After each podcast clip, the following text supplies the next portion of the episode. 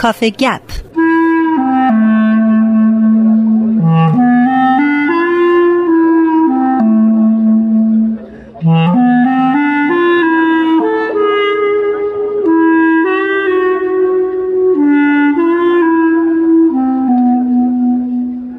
رامان شکیب عزیز خیلی خیلی خوشحالم بازم تو رو اینجا می‌بینم. خواهش می‌کنم منم خیلی خوشحالم که با تو هستم پارسا جان.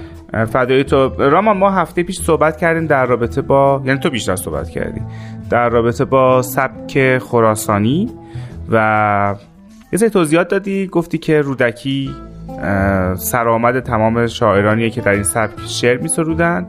و قرار شد در این هفته درباره خصوصیات سبک خراسانی صحبت بکنیم.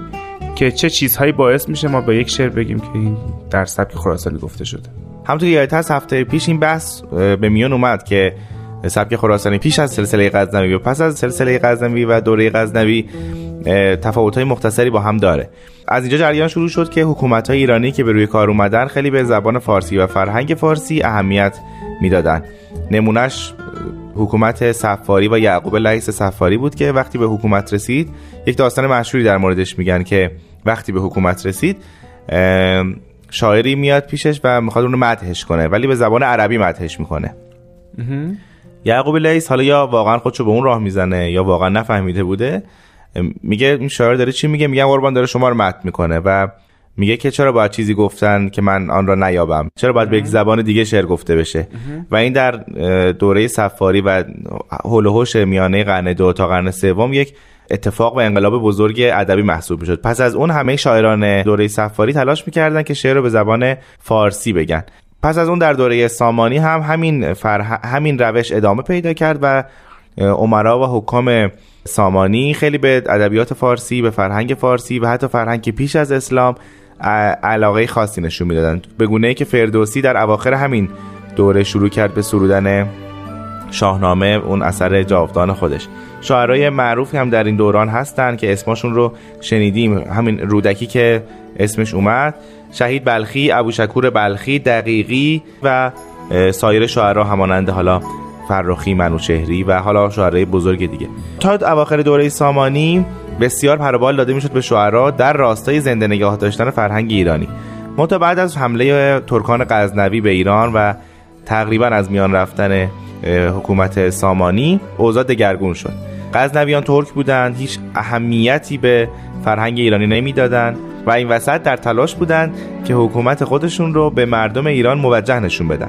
همونطور که هفته پیش گفته شد در باور مردم ایران کسی که به حکومت می‌رسه باید دارای فره پادشاهی و یا حداقل نسب پادشاهی باشه.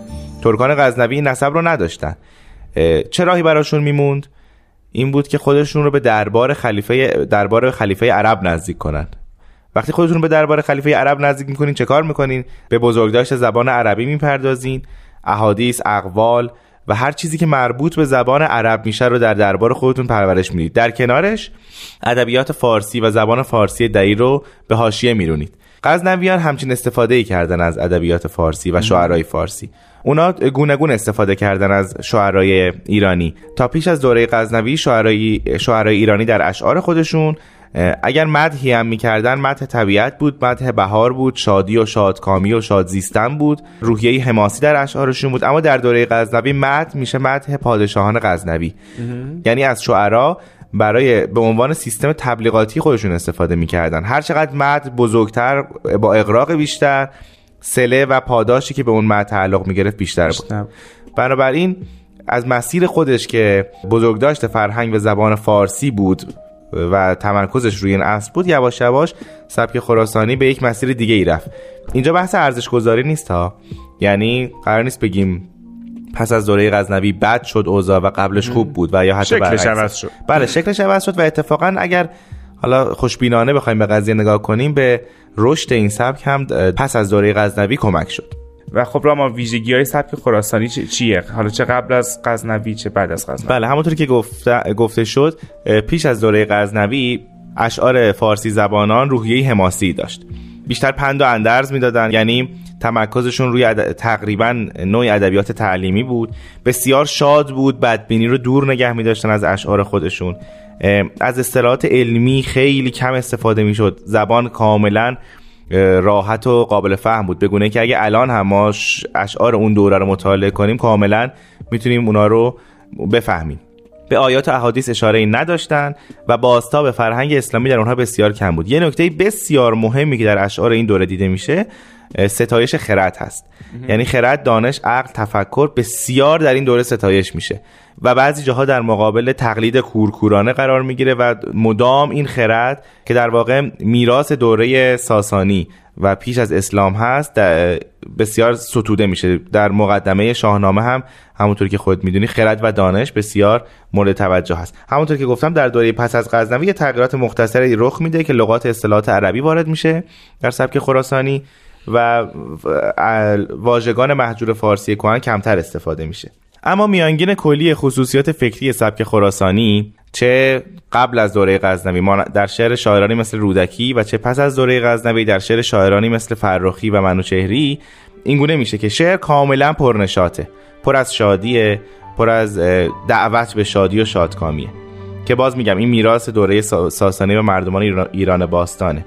چون بسیار به شادی ایرانیان باستان اهمیت می‌دادن. دومی خصیصه بسیار مهمش استفاده از واژگان قدیمی فارسی است.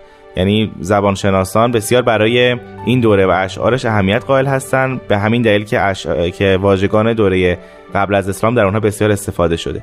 یک خصیصه بسیار جالبی که داره در, در اشعار این دوره از معشوق صحبت میشه ولی معشوق مقام زیاد بالایی نداره.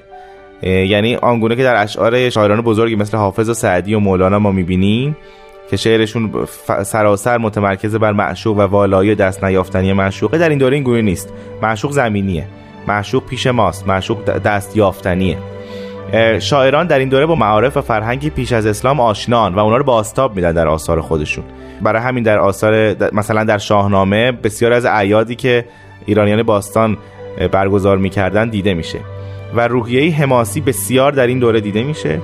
بسیاری از حماسه, های ما در این دوره سروده شده. همینطور بسیار برونگراست و در واقع دقایق و امور عینی رو داره وصف می‌کنه. در هوا و در آسمون و اینها سیر نمی‌کنن شاعرها در همین دنیای خودمون هستن. به امور عینی دقت دارن و خرد رو ستایش می‌کنن. اینا اینا شاخصه های اصلی سبک خراسانی است البته از لحاظ ادبی هم میشه اون رو مورد بررسی قرار داد که دیگه اون ظرایف و دقایق ادبیات فارسی است و سبک و علوم ادبیه که فکر در اینجا فکر نمی کنم زیاد وقتش رو داشته باشیم. منم همین فکر رو می‌کنم و فکر می‌کنم بعد ادامه بحث رو بزنیم برای هفته بعد. هفته بعد فکر می‌کنم درباره یک سبک دیگه ای صحبت بکنیم. بله در جریان تاریخ اگر بخوایم جلو بریم و حالا سبک های بینابین رو در نظر نگیریم راجع به سبک عراقی صحبت خواهیم بسیار خوب مرسی از تو تا هفته بعد. مرسی از تو.